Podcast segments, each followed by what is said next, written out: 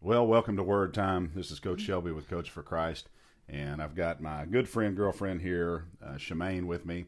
And uh, the Lord has kind of put it on our heart uh, to talk about some of these things. I believe that because it's something that we've been thinking about for a little while, and uh, at the stage we're in our life with the relationship, and we're going to be talking about relationships and trust.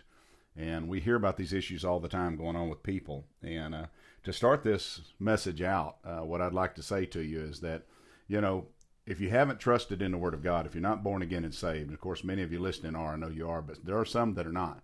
If you truly hadn't had an encounter with God, and let me let me define all this down. If you haven't put your faith and trust in Jesus Christ, and even asked for the baptism of the Holy Spirit, for the power of the Holy Spirit, for the Bible says that the Holy Spirit will remind you the words of Christ. He's the teacher and He's the counselor. Then it's going to be very difficult for you to build a proper relationship, a relationship that, that God would honor. Let me say it that way. Because it's going to be built on trust. And the Bible says in the book of Psalms 91, uh, if you go to verse 2, uh, the latter part says, My God, in him I will trust. Well, in the beginning was the Word, the Word was with God, and the Word was and still is God. So he is the Word of God. In him I will trust. And if you go to verse 4, uh, the latter part of verse 4 says, His truth shall be your shield and your buckler. His, his truth is His Word. His truth is Jesus Christ. So if we don't have a proper relationship with Jesus, then we can't possibly build the type of relationship that would glorify God, whether it be a marriage or whether it be a relationship that's leading to a marriage. And I let me say this plainly, and Shemaine, if you've got something to add to that, if you're in a relationship and you don't see the possibility of that ending in a marriage, then you need to get out of that relationship. Of Absolutely. Yeah because you're playing with your heart. You're messing around with things you shouldn't be messing with. You're trying to play God, is what you're trying to do. You, you're just, inviting sin into your life. Absolutely. Because the Bible's clear that we are to be born again. We're not to be unequally yoked. Now, in Psalm 119, there's several things that I wrote down in my Bible here. Um, the word is referred to as life. Um, I hide the word of God in my heart that the word of God may lead me. The word is also a lamp unto my feet and a light unto my path, is what the Bible says. In Psalm 138 2, it says that God exalts the word above his name. Now, he is the word of God. And again, I've already told you in the beginning was the word. So if we're having an issue in our relationship and we're not working this out, and I'm saying not, problems are not real, they are. We've all had them. Mm-hmm. Okay, I've, I've, uh, we're at a different Guilty. place than maybe somebody younger that's watching because we've been through some stuff. So we're probably a little more knuckleheaded hard headed than most of you are. But we've arrived at this place in this walk that you don't really have a relationship problem first, which the first thing you have is a word, word problem. problem. Yeah. That means a relationship with Christ. And if that's not intact, you have no business continuing moving forward with anyone else. And if that person, while you're in the process of moving on, whatever you want to call that, I don't believe in test driving, but whatever you want to call that, and you're not in agreement about the word. You know, I even tell my kids in class, in leadership class, I say, you should have a list of things that are important, beginning with the Word of God, faith, Christianity, following Jesus Christ, and then we talk about what that looks like before you ever, ever, ever entertain someone of the opposite sex. Let me be clear as far as a relationship coming together.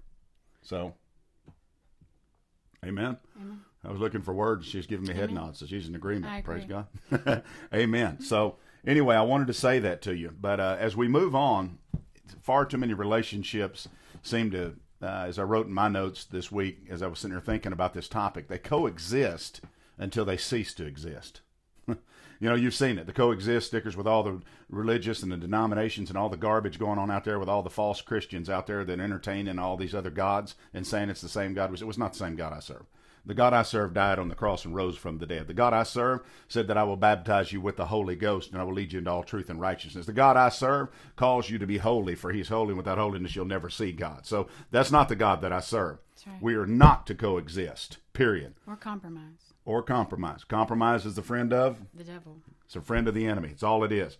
And so, anyway, I'm, I'm, I'm hoping that we're, we're putting a foundation here that's rock solid about we are to be in the Word of God. Now, if you guys would turn with me to the book of Mark, and I want to establish the fact that in a relationship, and I got to be careful with this because in a relationship, and if you're in a marriage, okay, you- you're already there. This is what ought to be happening. But if you're in a relationship moving forward, I believe personally that that relationship ought to be practicing agreement, unity. Okay? And the Bible tells us that. Now, let, let me be clear on that because we've got so much trash out there. So many people sitting in the pews today that are living in fornication, that are living together, whatever, and it's not been addressed. That's not what I'm talking about. Okay, that's that's a benefit of marriage, and it's a powerful covenant that when a man and woman come together in that way. But that's not legal until it's legal before God.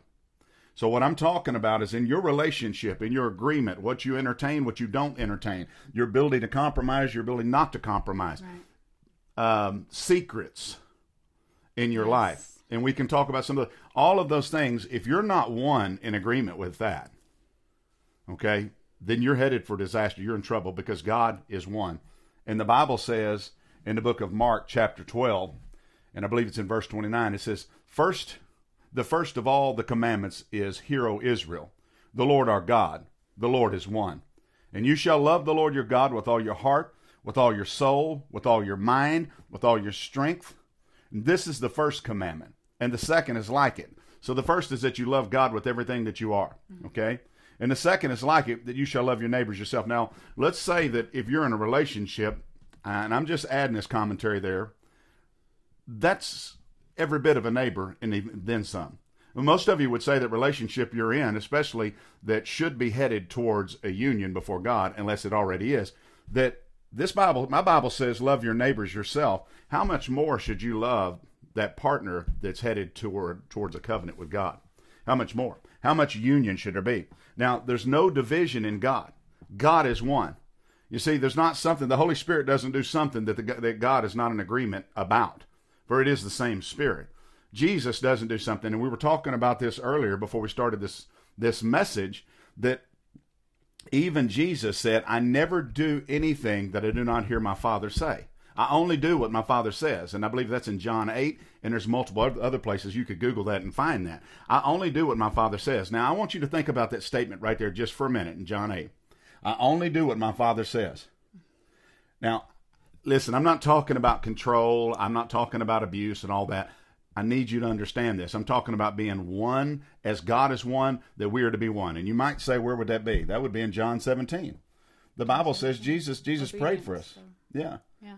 Jesus said that that they would be one as we we are one, Father, Son, and Holy Spirit, and that they would be one in us. Did you hear that? That we would be one. So he's calling us as brothers and sisters to be one. He's talking about the body of Christ, not talking to be one with devils. Talking about true born again believers that love God, and you're going to have a hard time finding them. Let me help you with that one. They're hard to find. They really are. They're out there. I know they are. I believe that because God's power is greater than the power of Satan. Yes. But if you're in a union, specifically since we're talking about relationship and trust, how can you have secrets and call yourself to be in a proper relationship before God? How can you have hidden things in your life? Now let me let me let me help somebody with this too. There may be some legitimate things, Shemaine, in people's lives that are ugly. I, I wrote down earlier in the week, and we talked about this that skeletons. I don't didn't write it down, but I know we talked about it. Skeletons in the closet Skeletons in the closet. skeletons in the closet. There's skeletons in the closet. Listen, um, I'm over half a hundred years old.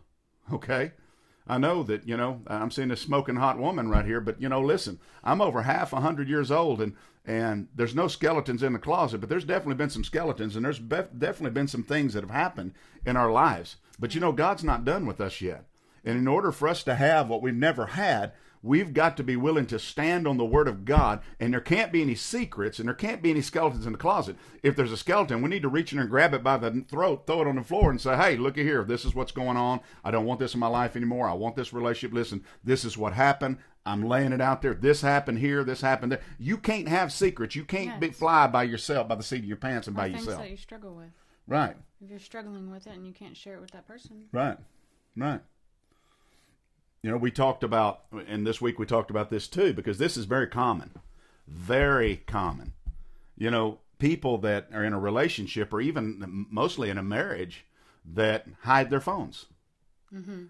Now, Listen, brother, because you got a text from somebody, and let's say that you're truly innocent, because we work at places, our phone number's available. Man, I get calls from work, I get texts from work, stuff like that. Not a lot, but I do from time to time.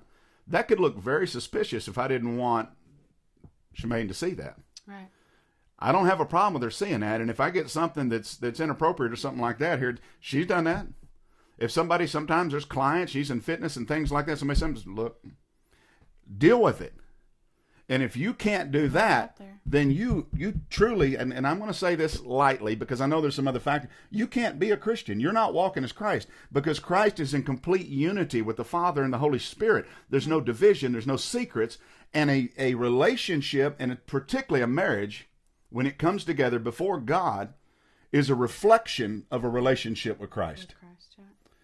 How can there be a secret in that? Let's say that some old girl has the hots for me, and let's say that she got my number from somebody else. I didn't give it to her, or whatever, and she texts me. You, I'm going to say, look, That's right. this is going to put an end to this. But look, here's what's happening, You're going to share it with me. and it's your business. Listen, ma'am or sir, or whoever you are, that if that is the sincerity, and they're trying to be honest and show you that this is what's going on, it's not your job to get mad at them. It's your job to support them. Say, okay, we're going to deal with this. Thank you for showing me. Yes, Yes. Thank you for showing me. And that's a different mindset because, you know, I'm a human being too who tries to walk in the spirit, but there's times where things come up, not necessarily between us, but I'm telling you things that I hear out there in the world. Um, our ride has been really good. it's been really good for the most part. You can always can have a few disagreements, but it's the best I've ever had. And because we're trying to stand on the word of God and say, there's no secrets. If he don't like it, she don't like it, what don't matter. I'd rather matter. get it out there now because let me ha- then I, I did write this down in my notes and I sent this out. I may have put it on Facebook. I can't remember. I said secrets are like an infection that Yes, spreads. That spreads. If you don't get that infection treated, you know you're going to hide it because you don't want somebody to see it. Let me tell you something. It's going to fester. It's going to bust, and you're going to get pus all over somebody, mm-hmm. and then you're really going to be embarrassed. I'm just you just need to listen to me, man. This is just wisdom. This is somebody that's over half a hundred years old that's learned a few things through the school of hard knocks, or hard head, whatever you want to call it. I've learned some things. There's some things that you just didn't want to deal with because there wasn't really nothing going on, but because you didn't want to deal with them, you let it go on so long that the other party may have thought something was going on. Yes. Does that make any sense? Mm-hmm. And and I know there's people that you know, like I say, I talk to lots of people. I know there's a lot of people dealing with that right now. Yeah. That you know maybe it's a spouse that that you think's being unfaithful, and they're really not. They're just being so God with a little G. They want to govern their own lives, and they don't need your help. And you ain't gonna tell me what to do, which is a problem, which is not Christ likeness, which is not Christianity, because you made a covenant and agreement to become one before God, which means there's no secrets in this thing. And you're not one if you're not in agreement. That's right. That's right. Now we're not talking. Let me because I'm assuming we're talking to mature people, Yeah. but we're not talking to people out there that's like, if I want to give a surprise birthday party, oh, secrets. No, no, That's it's not, what I'm talking That's about. not it. That's not it. I'm talking about you know um, people that particularly young people may not have as much of this going on, but people that are in their second marriage or their third marriage or been through some stuff or whatever, there's going to be some junk in there, and you're going to have some hesitation because of what you learned from your other spouse or your other relationship, Right. and you're going to have a tendency to try to drag that old skeleton, bones and all. You see, skeletons are dead. Yeah. But you, we have a tendency to drag those old things into what our new relationship. Yeah. Fears Yeah, of Fears. how someone's going to react or mm. the way the, you should pray about everything. the way that someone's acted in the past, Right. whatever. But let me make it clear. Let me say this again. I want to inject this again. Or the way someone's not going to react. Right. And yes.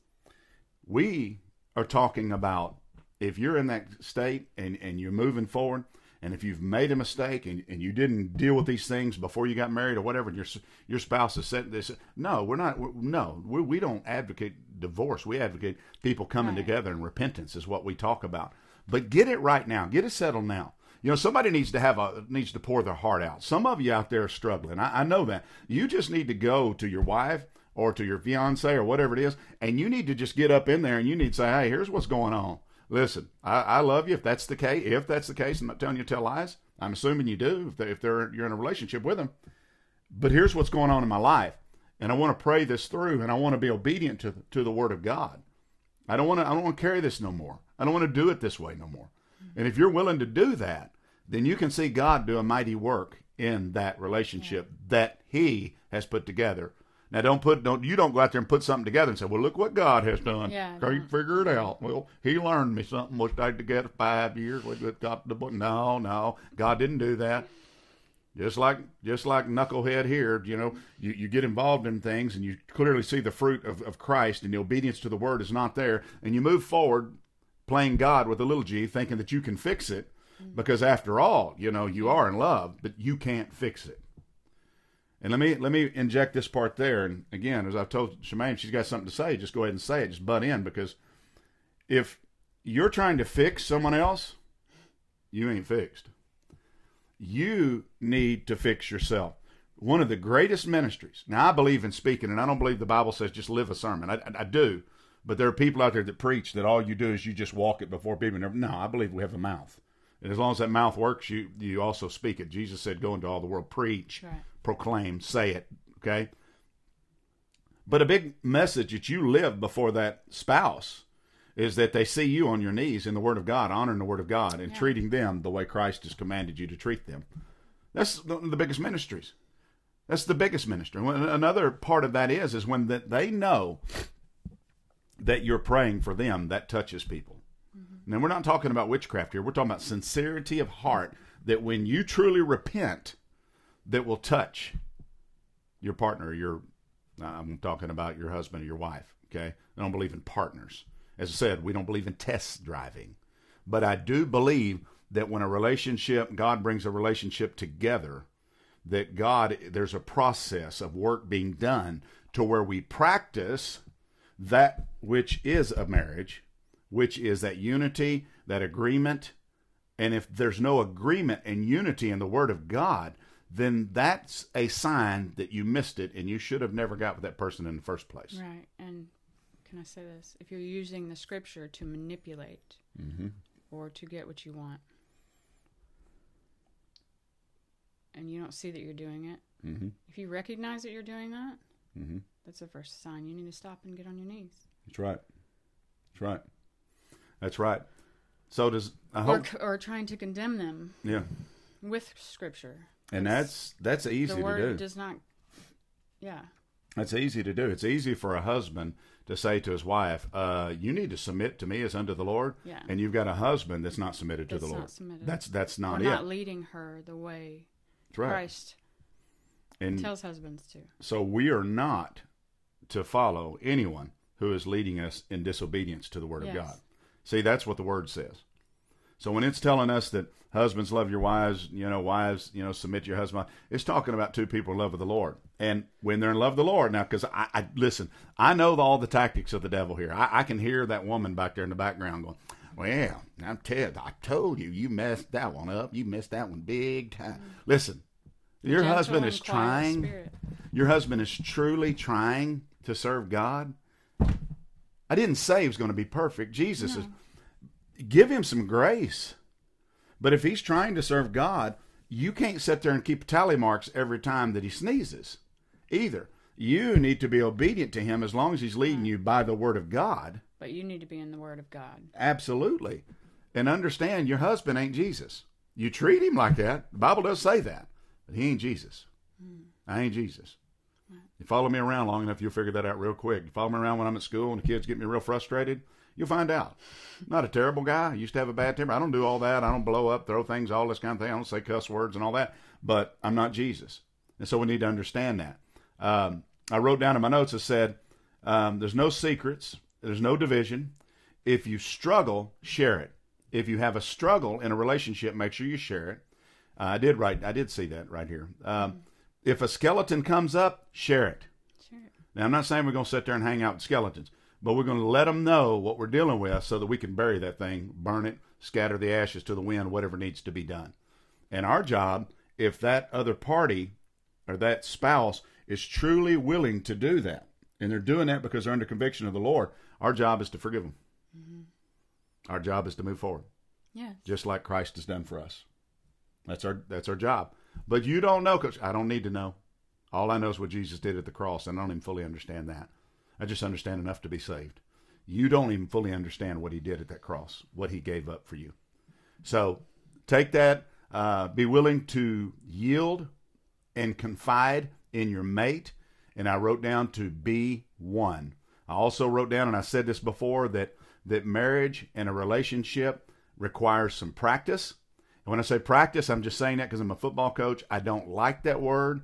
We're not practicing with someone, but our life is a practice. Our life is a message. Our life is a commitment to the Word of God. I will, yes, I want to say this. Go. If you're trying to replace that relationship that you're you're meant and you're created to have with the Lord in His Word with a human being, it's not going to work. It's not. If you're trying to place them in that place where only God can be in your life, it's not going to mm. work. Yeah. Yeah, that place is made for God. It's made for God alone, and Yeah. if you don't have that, then you need to start. The door's open. Right. He's just waiting on you. That's right. That's good. So a marriage, a relationship requires some practice. The only thing you don't practice, keep the marriage bed undefiled. Talking right. about the other stuff. When it's legal, then that's fine. Keep the marriage bed undefiled. Um, it's a it's a practice, and it's a representation of your salvation. Now, what I just said was just powerful. That practice and that walk and that relationship in that covenant marriage is a representation of your salvation because a marriage, as we come together to become one, is a type and a shadow to show us that we are supposed to be one with Christ whenever we repent and we're born again and we put our faith in what he did at the cross and begin to be governed, walk in the Spirit, be led by the Holy Spirit And who will in the Word. who will never lead you contrary to No, this ever. Every time the Holy Spirit gives you a word and leads you, it will always be in accordance to the word of God. If not, we're to rebuke it because a stranger's voice we do not follow. My sheep know my voice, and a stranger's voice they will not follow. Now, if you guys would turn with me to Ephesians five thirty one, as God is one, so are we to be one, to the best of our ability by putting our faith and trust in Jesus Christ, which is His word by the power of the Holy Spirit. Amen. It says in verse 31, I'm going to kind of read it backwards to you if I can see. I even got my glasses on for you. And I heard y'all out there. Y'all like that. Good. Praise God. And it says in 531, For this reason, a man shall leave his father and mother and be joined to his wife, and the two shall become one flesh. Now, I've preached on this. Me and Coach Shaw preached on this in the summer, but I- wanted a one woman's perspective on this. And, and it's strange God put this in our heart. I, I don't ever think you can do this stuff too much. I really don't. But they shall become one flesh. How do you become? Because God has given us a free will. We make a decision that at this point in our life, we've messed it up way too many times. Yeah. And this time, we ain't messing up no more. This time, we're going to lay it all out there. We're going to open up the trash cans, open up the closets, pull the skeletons out, throw them in the floor, and we're going to get in the Word of God and we're going to drop to our knees and we're going to say, Oh, God, forgive us for our past sins and our mistakes and covenants we've made. We, we break by the blood of the Lamb all soul ties. I'm not going to teach on that right now. We cut all that loose. And we thank you, Lord God, that according to your will and your word, we're going to do it your way this time. We're a little slow. We waited a long time, but we're going to do it your way this time, the way of Yahweh. We're going to do it by the word of God, is what we're going to do. And we're going to become one. And we're going to practice that all except for the sexual part.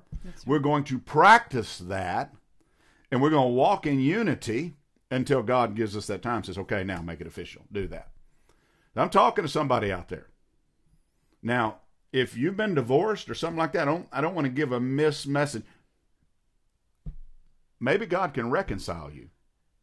I don't know the situation. I don't want to go into all the scenarios. I'm not advocating divorce and going to find somebody else to do it right. No, I'm advocating get it right with the ones you've been with, right. with the Yeah. one that you're with. Repent Yes, and s- start from there. Yeah. Repent, confess your sins, that's right. And be willing, obedient. and be willing to be obedient, obedient from that point on. You don't continue in it and say, "Oh, I asked for, I asked for forgiveness that Mm-hmm. one time, so I'm okay." No, it's a continuous daily walk. Sometimes 55, 60 times a day. Yes. if if it may be more than that, but we are to become one flesh. And I want to point out two things that what it says in verse 22 wives submit to your own husbands as to the lord okay submission right there the bible is very clear submit become one i want to read the one to husbands in 28 Husbands ought to love their wives as their own bodies. He who loves his wife loves himself. Now, I'm going to ask you guys if if you loved your wife like your own body, I mean, I'll tell you what, you've been sucking on the bag of M&Ms and drinking Dr. Pepper and watching movies and sitting around being worthless doing nothing long enough. If you loved her as much as you love taking care of your flesh, boy, that'd be a whole lot of loving. Yeah. You probably become one. Mm-hmm. Now I know I was being a little bit sarcastic right there a little bit, but I'm really not. I see this. I see people that that that hang around, that, that go to work, do their own thing. I see people go to the gym and they hang around the gym and they take two hours at the gym or whatever, but they won't take two minutes to encourage their wife or pray with her, Right. or the one that you say it's going to be your wife. Those things you should be practicing. You should be together in the Word of God, praying together, talking about all things. That's practice, and, and really, we have another word for that, which is process. It, it's a process. process. We're becoming one. Yeah. That's what the Scripture said. And it shouldn't be rushed. That's right. It should be in God's time. God's time. So how long? Is it 40 years like it was Moses? Well, I hope not, because I'm, woo, unless the Lord's got me called to live to be 130 or 140. But but the bottom line is is it's in it's in God's time, and here's what affects God's time: your willingness to yield on a daily basis. That's what governs God's time. I believe that. And if you're not married yet and Yeah. you're engaged or you're in a relationship Mhm. and that other person cannot understand that you need time Mhm. in the word Mm-hmm. And it's God's timing Mm-hmm. and they want to rush it, Cut them off. cut them off. Cut them, cut 'em off. That's what the Bible says. That's what I believe it says. To be patient. Okay, that's that's part of the fruit of the if spirit. they want it their way Yeah. and they're trying to force their way on Mhm. you mm-hmm. in in any any manner, they could be using Mhm. anything to That's right. force it. That's right. So Fear, se- I mean sex, anything. Yep. Then get away from it. and have Cut them off. and put no no trust in the flesh. and stand and stand firm in what the Yeah. Lord is telling you Yeah. and showing you. And I'm not saying it's going to be easy. It's going to be hard. It's going to be very It's difficult. be very difficult. But if you're not in prayer and you're not praying continuously, then Yeah. That's right. it's going to be even more difficult, and you'll fall. You know, there might there might be people out there, Shemaine, right now that think this is, and it just kind of hit me as we're sitting there doing this that um, that this is kind of silly. And what are these guys doing? Whatever, you know, they've they've made mistakes and have been married before and all these things or whatever. You know what? Yeah. We're grateful to God for a new opportunity. And I'm going to tell you something. Something God didn't put me in the positions that I was in, but He taught me something through them. Yes. And I'm going to tell you something. I am grateful today, and my own son said this to me. I don't know, maybe it was a year or two ago. I, don't remember the word, so Derek, I know you're listening. Whatever, you can correct me if you want to. But he said, "Dad, I've seen something to the effect of level forgiveness in you that uh, I know God's done a work in you." And I don't remember the words, and I'd appreciate you telling me, Derek, when you see this. But I know that. I know that. I don't know. I preached on forgiveness and those things. You know, people make mistakes, but God does a new work. God does give new opportunities, and He gives, I would like to say, thousands upon thousands to us every day, a new opportunity to serve Him. He hasn't washed His hands of you yet. He hasn't given you up yet, or you wouldn't be watching this. Right. I know Romans 1 says there's a time He'll give you up, but if you have a, a, a, a speck of a drawing A to drawing, serve yeah. God and get things right, that's the Holy Ghost. You, you don't have that within your ability. And I have a level of forgiveness that 20, 30 years ago, I didn't have. That even as a Christian man who had repented 20 years ago, I don't think that I could have just forgiven anybody. I could have forgiven them, but I would have had to keep my distance. I know the work of God today. I mean, what about Mary Magdalene? You know, the one that seven demons were cast out of, that was a very faithful servant in the ministry of Jesus Christ. You know, Mary Magdalene today, would not be accepted by anybody. She would, most churches would not let her do anything. I, I don't know what, what they'd let her do. And, and, I, and I'm just trying to bring up a point right there is that, yeah, we've got some battle scars here. We do. But for the first time in our life, not, not a Christian, we're not new Christians, but God, through the stupidity and the dumb decisions, who has forgiven us through repentance, has shown us how to do some things a little bit different according to His way. And He can do it for you too. With no fear. No fear. I had a lot of fear. Yeah. So, If He can do it for us, He can do it for anybody listening. And you know, and I, and I want to say a couple more things. And if Shemaine has something, I know we were talking about the blood and the water she was talking about this week. And if she wants to, you know, finish with that, talking about that, it's up. We'll leave that up to her. But James five fourteen says, "Confess your faults to one another." Yes. The effectual prayer, fervent prayer of a righteous man availeth much. Now, make sure that you're equally yoked before you do that. Correct Don't confess to people that are going to go start rumors, That's right. and and don't talk just to talk. Don't talk No. unless the Holy Spirit is prompting you to do that. John 17, I've already mentioned, says Jesus says he prayed for you specifically that you would be one. Well, if he prayed for the body of Christ, and yet we have a word right here in the Word of God that says that a marriage is to become one. Now, they were one in Adam and Eve, but they're to become one. There's some work. Oh, man or woman, what's stopping you from getting on your knees and getting in the Word of God right now? And starting today and saying, you know what, we've got problems, but there's nothing too big for our God. Let it start with you. And if you're trying to force it on the on the unbelieving spouse or the partner that's not quite where you are, then don't force it. You need to be on your knees and praying for them. Not trying to slap them with the Bible Right. and throw it in their face because that's going to push them away even further. You need to be on your knees and praying.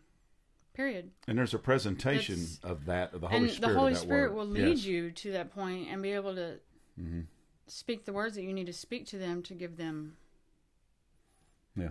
you know to lead them to Yeah. that point but don't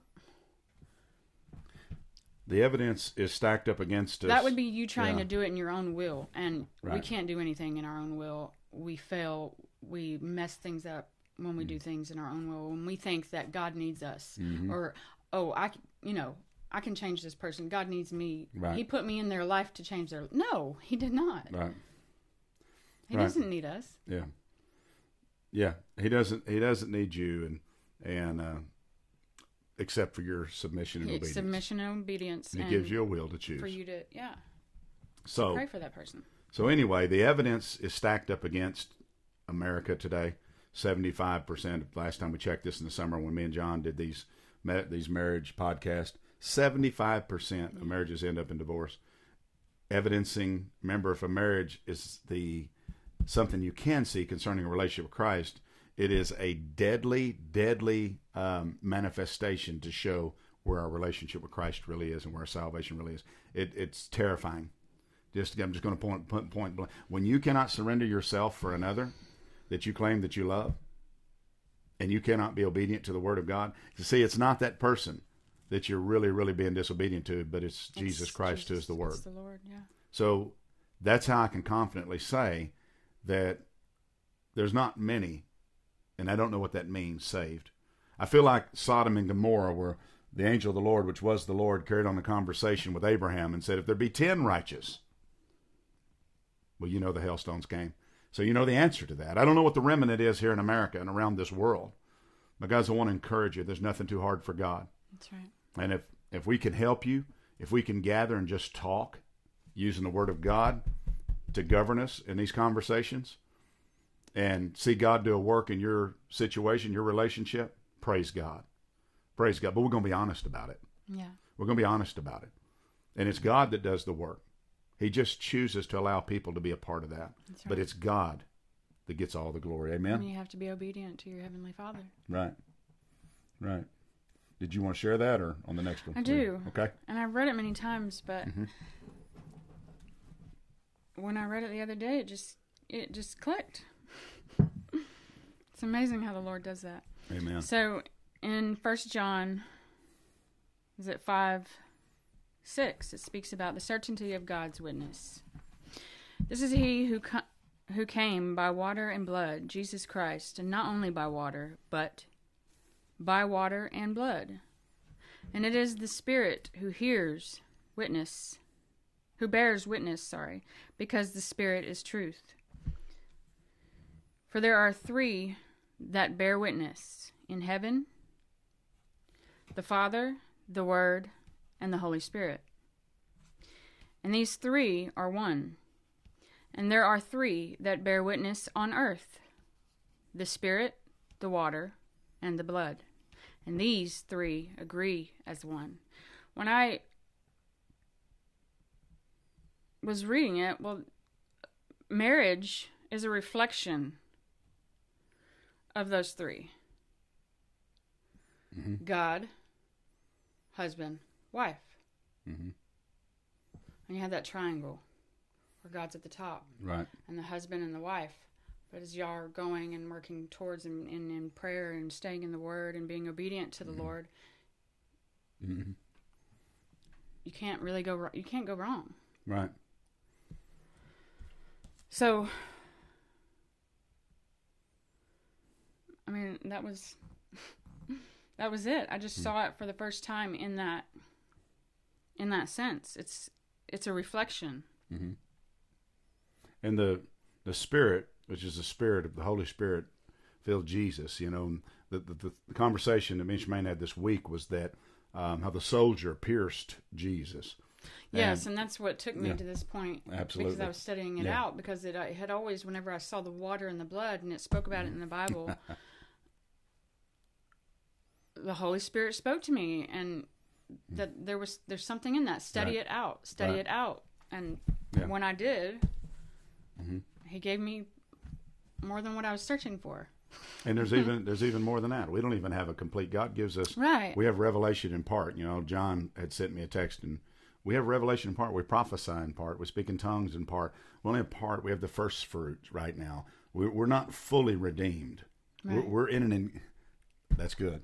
We're in an engagement, period. Engagement. Second Corinthians chapter mm-hmm. eleven, and and Paul. Yet the Holy Spirit was concerned that these people in the church of Corinth would receive a false doctrine and lose that that wedding day.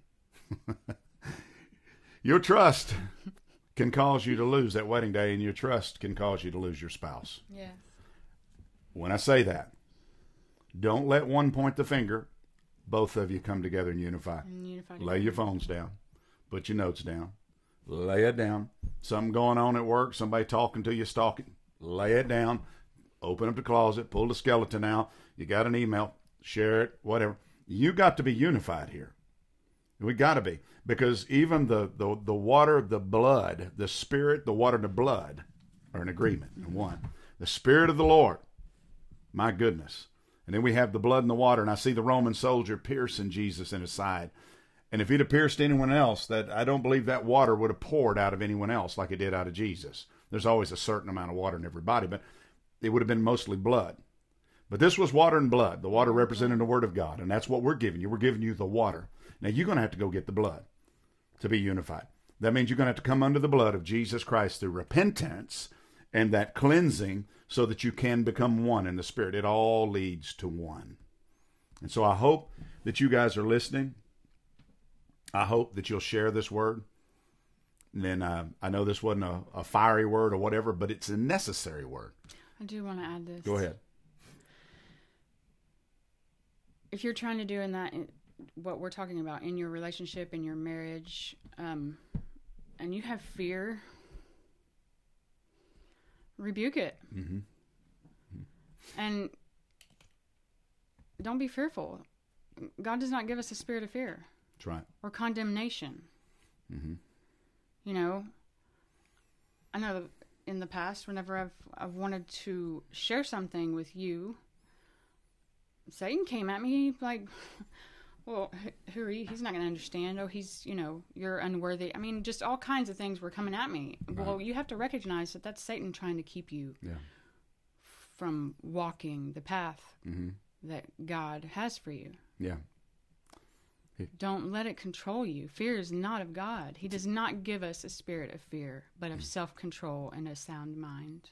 He wants that infection to spread until That's it destroys right. you. Until it destroys you, And- until you keep so many secrets, you Yeah. you That's what he wants. it eats you up inside, and it will literally. He wants that. Um, he wants that. He wants to destroy you, and that's one of his tactics. If there's That's no right. secret, th- th- this is talking about Jesus. But let me say this as we're closing this: You shall know the truth, and the truth shall set you free. You shall know the truth. Again, a relationship, a marriage, is a reflection of Christ. We're talking about a relationship between a man and a woman. Man, It's leading to marriage, or that already or is that married. already is, yes. practicing all but the marriage bed must stay undefiled. Practicing that relationship that we're talking about, that trust. That's a type of honoring God. That's a type of honoring His Word. We're to love each other as Christ loves us, mm. if that's even possible, but we're still to attempt it. Love your neighbors yourself. How much more that person in your relationship with that you plan to spend the rest of your life with.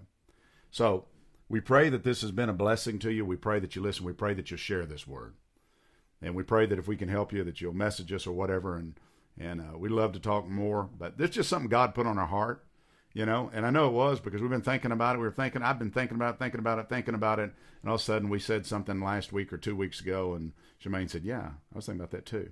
And I said, I think it would be good us doing it. You know, me and John have done this, but a woman's perspective on it that you know that a married couple can see that together instead of yeah. two guys just beating their gums. You know, I think it's important, and we truly do care. And I'll say this because we don't know who's watching. We love you because God loves us, and we're doing this because we believe it's the right thing to do according to the Word of God. Right. And so, if you can use this, use it. If we can help you, let us know. But send this video around the world, send this message around the world. It's also going to be on Anchor, and it's here as well. So God bless you guys, and you guys God have a great you. day in Jesus' name. Amen. Amen. Amen.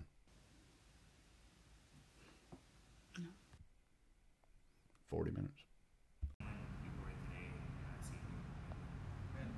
Amen. I was uh, this morning. I was sitting there and I was getting ready to go, and this is really cool. You know, guys, we ought to be hearing from heaven. And if you're not hearing from heaven, I'm talking about the Holy Ghost, not an unholy ghost. And you may laugh at that, but that's literally true. I have people in class all the time ask me, Coach, do you believe in ghosts? I have people all the time that say, I say, yeah, yeah, just not in the definition that you define them. It's not your dead granny that's visiting you. It's a demon from hell. Uh, the Bible's clear to be absent from the body is being home with the Lord or be in hell with your father, which is the devil. It's very clear on that. There is no in between ground. When Jesus, there was before the death of Christ on the cross. But when Jesus died on the cross, he led captivity captive. He took from the bosom of Abraham, which, if, the, if you would, was paradise, which was really closer to hell than it was to heaven, because no man could live in the presence of God till the, the perfect sacrifice was finished. To the blood of Jesus, the word that became flesh was shed, and then at that moment, uh, paradise was vacated. It's empty, nobody there. To die now is to be in the presence of God or to be in the presence of hell waiting for the white throne judgment. That's what the Bible says. It's amazing to people. It's, it's very clear in the Bible. Okay? Paul said it over and over and over. You know, he wanted to leave. He said, It's not good for me to leave. He wasn't wanting to leave to go hang out somewhere. He's wanting to leave to go be with Jesus. But he said, It's better for you if I stay because I got a word for you. I got the God Almighty. But there are spirits, okay? There are spirits in this world, and uh, it's believed that these spirits were part of the fallen angels that had slept with the daughters of men. I'm not going to try to explain all that to you as if I could. And when the flood came and these people died, that these disembodied spirits became demon spirits. Okay? The fallen angels, there's two groups of fallen angels, but one group for sure is bound in chains until the tribulation period, which I believe we're very close to. These are the most wicked beings there are, have not been loosed on the face of the earth yet. Okay? So anyway, just kind of giving you some of that. There are spirits. But nevertheless, this morning, I don't know why I got sidetracked on that, but somebody needed to hear that. My plan was to preach or to minister out of Ephesians 1. And I went to, I've got a prayer room at the house, and I go back there and I said, well, just take a minute to go there, because I used to sometimes pray in my living room, whatever. I don't always go to that room. And so I went in there and knelt down and just prayed, and this popped in my mind. And the Lord reminded me uh, many years ago, which was actually, I wrote it down right here, and I found it on my iPad. So I'm being like, Coach Shaw would be proud of me today because I'm using an iPad to speak the word. So in February 2013, I'm sorry, February 13, 2018, I was at FitnWise. I was coaching at Lake Worth High School, and I got out of the shower and I had a vision, and I saw three. And when I saw three, it immediately led, as you guys remember, when I came here, the scriptures on the board was Luke 6, uh, 47, 48, 49, that a house built upon a rock. I didn't have any idea at that time that this is where I was supposed to be. I had no idea I would ever, because this is really Wise County's home to me. It's where I grew up. I had no idea I'd ever come back here and coach again. I'd tried, you know, a few years back, whatever, just it never did fit. So I had this, and I'm sitting there thinking, okay, God, if you ask me to stay at Lake Worth, Lord, you're going to have to do something because I don't want to stay in that place. I ain't three years. Are you kidding? I saw the number three, which represented three the foundation, the framework, and the roof. And I knew that he was talking about that a house built upon a rock. Wasn't but a short period later, and I don't remember exactly what the time frame was that you know that Coach Cook uh, became the athletic director here, and um, Coach Ryle had sent me an email and said, "Hey, you know, would you be interested in, you know, looking at paradise or whatever?" I don't remember the wording of it or whatever, and I said, "Strange." You know, the times I tried, nothing worked, and then all of a sudden, Coach Ryle sends me an email, whatever. Well, I meet Coach Cook, really like Coach Cook, and I guess he liked me or acted like he did, and uh, you know, the rest is history. That was three years ago. That's how it all worked out. But it was a vision from God that He gave me, and so I want to remind you of that vision because this morning I was going to go into some depth, and I tried to right there, obviously, about spirits and things like that. There's a lot of depth in the Word of God. There's a difference between in third grade and being in college. Okay? As a Christian, we are to mature in our walk with God. When you get born again and saved, the foundation never leaves. Jesus Christ, Him crucified, risen from the dead. That is the power of God. 1 Corinthians 1.18. The cross is the power of God, not the wooden beam, but what took place there and who did it, which was Jesus. Which, if you've seen Jesus, the Bible says you've seen the Father. He is God. That's what it says. He manifests in three persons, which is not hard to understand. There's that number three again. The Holy Spirit just leads these. I don't have this planned out. Man is made of spirit, soul, and body, yet I'm looking at one. God is Father, Son, Holy Spirit, yet there's no division. He is one. They don't have to have a staff meeting when there's something to figure out about your soul. They're already in complete union and agreement. They're connected because they are one. There's no difference there. Communion takes place at all times. Communication is what I was trying to say. And so, understanding that a little bit, in Luke 6:47, it said, "Whoever comes to me and hears my sayings and does them, I will show you to whom he is like." He said, "Whoever hears my sayings." Now we got a whole generation and a whole world that are hearing things. And as I was uh, trying to get to a while ago, that I wanted to go a little bit of depth, but we're not ready to be in college yet. And I don't mean that disrespectful to anybody. You got to de- define your walk, your walk with God and where you're at. We're not ready for college yet. We're not ready to fight demon powers and all those things until our house is set upon the rock that has been cured. If you were to pour a slab, that has to be cured before you can build on it. Jesus Christ is the rock of our salvation, the Bible says. Even Moses, when God said that I will show you my hind parts as I walk by, he couldn't look at God or he would be destroyed. Yet the same book of the Bible says that he spoke to God face to face as a man speaks to his friend. So, what is it saying? No one can see the Father and live. A pre incarnate Christ showed up to Moses. That's what happened. That's who Jesus is. He is the form of God you can see that you don't have to die, but you can repent. He's the same God that showed up to Joshua before they went to Jericho. And he had his sword in his hand. Mind you, this a sword in his hand. Same as Revelation, where a double edged sword comes out of his mouth. And Joshua said, Are you for us or against us? And he said, Nay, but as captain of the armies of the Lord. He is Jesus Christ. And he said, Take off your shoes, for where you stand is holy ground. Just like he did at the burning bush. And he took them off and he fell down and said, My Lord, my God. No angel can receive worship. Any angel that would receive worship from man will be condemned, as Satan was, as Lucifer before he became Satan. No angel, no holy angel will allow you to worship. He'll tell you, even John the Revelator, he said, Stand up. I'm only like I, I'm only a servant. No angel can do that. Only Christ Himself. So when you see the angel of the Lord in the Bible, you realize that when it's before the natural birth, that was a pre incarnate Christ. That's all it is. When Jacob wrestled in Genesis 32, he wrestled with Jesus. And Jesus let him win. You see, Jesus will let you win too. What he's saying, what I want you to do is grab a hold of me, and I'll pull hard against you to get your focus off the things of the world. But I really want you. But I'm going to make you come after me. See, because in the process of coming after me, we are after him, we die to ourselves. But are we really hearing God? Do we really understand this? Is our foundation built? I don't know what that three meant other than some of the obvious things I've just mentioned to you. I wonder about it. I'm sitting there going, okay, this is my third year coming to a close. What does that mean, Lord? First of all, I thought it meant just teach on who Jesus is for three years. But honestly, I can't tell you what it means, but I think I'm gonna uh, what it means, but I think I'm gonna find out. Because if God gave it, then He will give me the next chapter. I know He'll do that. So as I was getting ready to go in some depth this morning, He said, Go back to the foundation again. But Lord, they've heard it. He said, No, they hadn't heard it. And I'm not even talking to you necessarily. I'm talking to whosoever will listen. They hadn't heard it yet. We, we haven't heard it yet. Until we are saturated in Christ and until our house cannot be moved by any wind of doctrine that blows, we haven't heard it yet. To hear is not to hear with these ears, but to hear here. Jesus said, Give them ears to hear and eyes to see. Whoever comes to me and hears my sayings and does them, I will show you to whom he is like. And in verse 48, he says, He is like a man that built his house, he digged deep. He was a man of prayer, like Elisha was, was plowing when Elijah came along and threw his mantle of identity on him.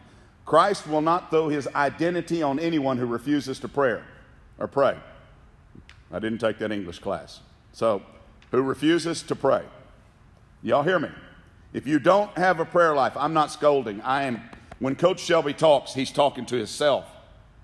This is how I talk to myself. You'd be amazed if you put a camera and you saw me in the morning all by myself. You go like, "Who is he talking to?" Bingo. Of sinners, Paul said, I have been chief. And I will tell you in front of you, I've sinned more than anybody in this room. I believe that. Coach Cook might argue with me, whatever, but he's too young. He might have a case. I don't know. I don't know. But I think we would admit that we fouled up more than anybody in our thinking processes, in our prior, prioritization of the Word of God, what's first place, in our trust in Jesus Christ. And we do it all the time.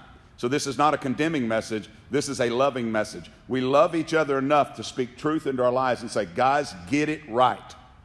Get it right. He is like a man who built a house, he dig deep, he has a prayer life because he's seeking the things of God. He's digging for Christ. You remember how I said a while ago how Jacob wrestled with the Lord? Now, think about he's saying to dig deep. Why? And laid his foundation on a rock. He had to dig that kind of symbolic of wrestling a little bit, of praying. Think about it a little bit. What happens in the process of that? You've got to be singly focused on the Lord and you begin to die to your own desires. The Bible says in Galatians 2 20 and 21, I won't go through all of it, but it says that I have been crucified with Christ. Nevertheless, I live, not I, but Christ lives in me. God cannot use your desires. Your desire, you know where that word comes from? Lust. He cannot use your lust.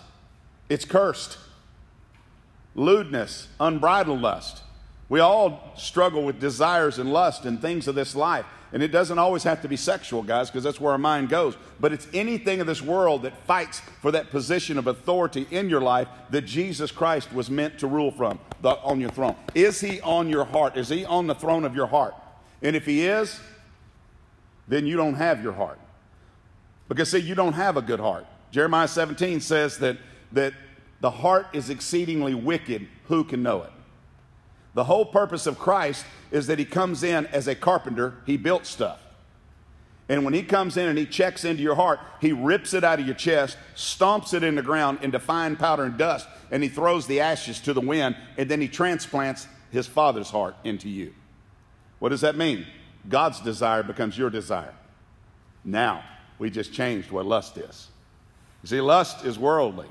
Lust is things. Lust is what does Coach Shelby want? What do you want? This lust, my best life now. Lust, but my desire is the heart of God.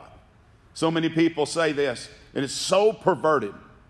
And, and I'm getting to a point to where, man, if I hear a man in a pulpit, I'm probably going to get cast out of the, if I go visiting where, because I'm going to rebuke him public. I'm telling you right now. Not because I'm any good, no, but because my God is good, and I will not allow him to be misrepresented. The desire of your heart is not how much money you make, what job you have, where you play football, where you play baseball, who your girlfriend is, your boyfriend is. That is not the desire of your heart. The desire is God's desire. God's desire is that we come to intimacy with His Son. That I'm not willing that any should perish. That's the words of God. But that all should come to what? Repentance. Even Matthew 4 17, Jesus said, Repent, the kingdom of heaven's in hand but they may know my son, Jesus Christ, who I am, the word that became flesh. John 1 14. 1 and verse 14. That's what it is. Intimacy with the Lord. How can I fight demons if I'm not intimate with the Lord? How can I be so arrogant and prideful to think that I can cast the devil out of anything or even recognize a devil who poses as an angel of light if I'm not intimate with Jesus Christ? How can I, how can I do these things? And let me tell you what intimacy means It means you want him with you all the time, everywhere you go. As I had the vision and the dream many years ago of the lamb that I told you all about. I locked him up. I came back the next day and I let him out so he could go to the restroom and all those things. I was trying to protect him from the wolf. You know, Satan comes as, as a wolf dressed in sheep's clothing. He's an impostor. He offers another way which appears to be the right way, but it's the wrong way. It's a way that leads to the broad way of destruction and damnation. But Jesus is the narrow way. Too many people are trying to add stuff to Jesus. Oh, I can do this, or if I pray this many times, or if I wave my hand like this, or if I put this shawl around my neck, if I do this, if I do that, you know, all this. No, no, no, no, no. Get on your face and cry out to a thrice holy God and say, Jesus Christ, Forgive me. I beg you. Cleanse me by the blood that you shed on the cross. Forgive me, oh God Almighty. You govern and rule my life. I give you myself. I'm dead to my desires and I want to be alive unto yours. And when His Spirit downloads inside of you, the divine nature of God, as it says in the book of Peter, will become your nature, which declares war against the old you, against the old lust, the old desires that are in you. That's what happens. And so it says that he digged deep. He prayed. He sought the Lord. He laid the foundation on a rock. You see, the rock wasn't just set there and saying, Oh, build your house on the rock, like many famous preachers do today. No, you got to dig for it. Jesus, the woman with the issue of blood, didn't come to her. She had to go dig for him. That was uncomfortable. She had been bleeding for a long time. You know what the, the local pastor today would say? Not all of them, of course. But you know what some would say? If they saw Jesus walking today in the flesh as he was then and operating the way he operated, first of all, he wouldn't be welcome to speak in the church. And they'd have sermons about him, about he, how evil he was and why he wasn't the Son of God. I'm telling you. Because, see, to exalt Jesus, he said, If I be lifted up, I will draw all men unto myself, means that you got to remove yourself. And man's not willing to do that because his desires are evil and wicked. The Bible says that. There's people that, that are harder to discern that are in the pulpit, that are in churches, that self diagnosed Christians, like somebody putting themselves under anesthesia. Uh, could you imagine going to the hospital and having a surgery and you get to be the anesthesiologist on yourself? That's what they're doing. That's what they're doing. And it's called a seductive, seducing, demonic spirit. They're running rampant. They're running everywhere.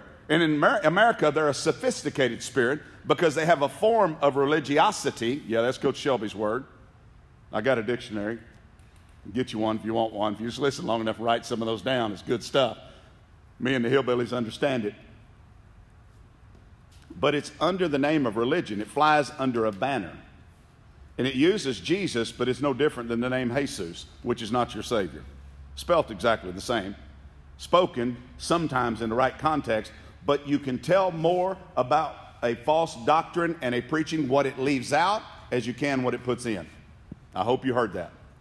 Because there's always truth in something that's wrong. Always. And there's a lot of truth. But it's the blanks that they leave, it's the power. Okay? There used to be this stuff that turned into metal when I was a kid. It was called JB Weld. I think y'all still have it. Well, if, if you didn't put, if you didn't mix it correctly, it wouldn't harden and become metal. You see, they're, mixing, they're, they're missing the key ingredient. They're missing the moving and the operating of the Holy Spirit because their faith is not in the true deity of who Christ really is. Their faith is in their denomination, their faith is in their pastor, their faith is in all of these other things, but it is not in Jesus Christ. They didn't dig deep themselves. They went to somebody else and said, You dig and tell me what you found. Oh, that'll preach. You dig and tell me what you found. You must have a prayer life. This is the foundation that is built, that our house is built, your life, upon a rock. And when the flood arose, the streams beat vehemently upon the house and could not shake it, for it was founded upon a rock. Now, let me go on to the, to the next part of that, and let me just paraphrase that real quick. It goes on to say that here's the man who does not hear. See, that was the man who does hear. That he builds his house upon the rock. He digs deep. He has a prayer life. He's seeking God. He's single minded in this thing. But the other man builds his house upon the sand because he doesn't have a prayer life. He doesn't have a time to seek God. God's not number one in every decision he makes. He doesn't even think to consult God when major decisions are in his life need to be made, or even the simple decisions about what he's supposed to do today. He doesn't do that. So his house is built upon the sand. And what this, this tells you, as Jesus was speaking, that the storm came and beat vehemently on both houses, violently. You might say it was tornadic. It came. It came hard. Floods came. Tsunamis came. Hurricanes came. These are the troubles in our life. They're coming. If you haven't experienced one, it's coming. And at some point, you will see that either it's coming, you're in the middle of it, or you just passed through it, which meant there's another one on its way. All of us know that we just got through a winter storm and now the weather's nice. But you know it's not going to stay nice every day. You know that. How do you know that? Experience. The Bible is our experience. The Bible is our teacher. The Bible's our word. The storm is coming, and your house, your life, is going to be shaken if you have no prayer life, if you have not dug deep, and if your theology, to sound sophisticated here or something, and your doctrine is not built upon Jesus and Him alone, you're going to fall. Oh, why does God hate me? Why does God do this? Man, I'm just mad at God because you're mad at Him because you never knew Him. Because you created a God that conformed to your lust. Remember, I started talking about desires? We create a God that conforms to our lust, our desires, instead of His desires and who He really is. That's the deal. The Bible says to Timothy, which is the Holy Spirit, through the Apostle Paul, to his son in the faith, Timothy, study to show yourself approved. What does that mean? Simply means read the word and chew on it, meditate on it. And when you show that commitment towards God, He'll begin to speak to you as He did me this morning and said, Remind Him again of the foundations. Lord, we've been talking about it for three years. Remind Him again. They hadn't heard it. Remind Him again. Remind Him again.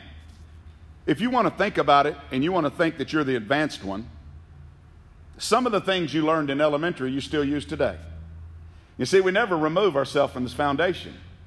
You still use your ABCs, you still use your letters, you still write the same way, the same language. You still use those things. It expands into other areas, but the foundation of that never changes.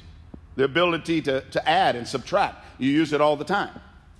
So the things that we learn stay on the foundation. We don't leave the foundation to grow in our depth. We never leave that. Because the power of the Spirit of God will not move if you move off the rock. And there'll be people here that'll tell you, there'll be preachers that'll tell you that you cannot move off the rock once you moved on. In other words, once saved, always saved. That's a lie. I don't want to argue about it because I don't want to go to hell and I have no desire to leave. So it's really not worth arguing about. The only thing we need to focus on is are we in agreement about Jesus Christ and what he's done for us and who he really is? You're not eternally secure. The danger in that doctrine, you even go to Judas and you say, well, that was before Jesus died on the cross.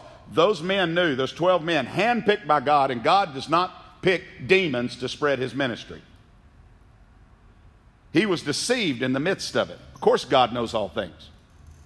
But he wasn't chosen, okay, because God was calling demons to go preach the gospel. Judas knew who he was. He knew, just like Peter knew who he was. The scripture says that.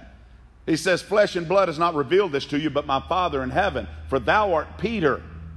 And upon this church, upon this rock, I will build my church, and the gates of hell shall not prevail against it. They knew who he was. He asked them before he ever went to the cross. So I want you to understand that. In Mark 3 and 24 through 27, it says, If a kingdom be divided against itself, that kingdom cannot stand. And if a house be divided against itself, that house cannot stand. If a house be divided against itself, it cannot stand. Remember what we were talking about in Luke 6? We were talking about build your house upon what? The rock. What does the house represent? Your life. Look here in Mark 3 and 24 through 27. If a house be divided against itself, that house cannot stand. Now he goes into Satan because they were accusing him to cast out demons by the power of the devil. And if Satan rise up against himself, and be divided, he cannot stand, but hath an end. Satan's not divided, guys. The kingdom of darkness is more organized than the, than the modern day church of America. Way more organized. There's principalities, powers, rulers of darkness, spiritual hosts of wickedness in heavenly places. There's rank and order. There is a boss who is Satan. There are prince demons, principalities, over certain areas. And then it falls down into demon powers that rule and operate. No different than if you went to a construction job and you saw a foreman drive up and he overlooking the work, making sure, and then you got a supervisor there, and then you got all the grunt workers. That's how the kingdom of darkness operates. The Bible's clear on that. And they learned it from God because God is highly organized in the way he does things. Because remember, Lucifer was made by God. He saw the creation of God. And when he fell, he knew that these are good things to you. I'm going to use it for evil, but God uses it for good. You have to understand all that. So if Satan rises up against himself, he is divided and cannot stand, but hath an end. So Satan's not divided here. And the reason why that many of us are powerless today is because we are not built on the rock and our house is divided. What does that mean? Born again spirit connected with Christ, the deity of Christ, on the foundation. My soul is my mind, will, and emotions, completely in line, listening to the Spirit of God, not to the spirit of the idiot of the world. Y'all need to hear me on that. I listen to motivational speeches in leadership class, and I use them. I do them. Sometimes I have to admit, sometimes just to spot the knots and to tell them that's wrong, that's wrong, that's wrong. Sounds good, but it's wrong. Why? Because it puts the focus on man and his ability God can't use a man who has an ability. He doesn't use that. He will not use it. For if righteousness comes by the law, and that law is not just the Ten Commandments, but anything that we create that is not written by God, that is, that, which is God, then that becomes in vain. The work of the cross. It disrespects, mocks, and makes the work of the cross in vain. For if righteousness comes by the law, then the work of the cross is in vain. That's verse 21 of Galatians chapter 2 that I just started with a while ago. So, what, what do you have that God wants? Uh, one thing, and He already gave it to you. You see, He doesn't ask anything of you that He doesn't give you. Romans 12, 3, that I've given you the measure of faith. He wants one thing from you surrender death to yourself, death to your own desires. And when that happens, you become alive. Why? Because now your spirit becomes connected to the Spirit of God, and now your direction comes from the throne of God. And it begins to influx and infiltrate your mind, will, and emotions, your soul, and the manifestation is in this dirt suit. From dust thou art, to dust you will return. You must live from inside out. But back to where we started a man who hears my word, he will dig deep.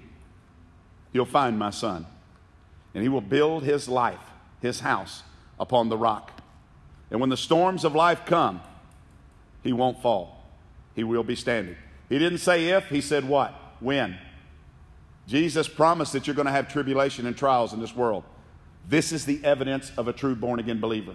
What do those trials look like? Let's bring it down. I know we're running out of time, and I could go for two hours. I'm sure Mr. Mathis would give us a let us do that. Probably would, but we're not going to abuse that authority right now. Y'all laughing. Y'all know something I don't know. what does that look like?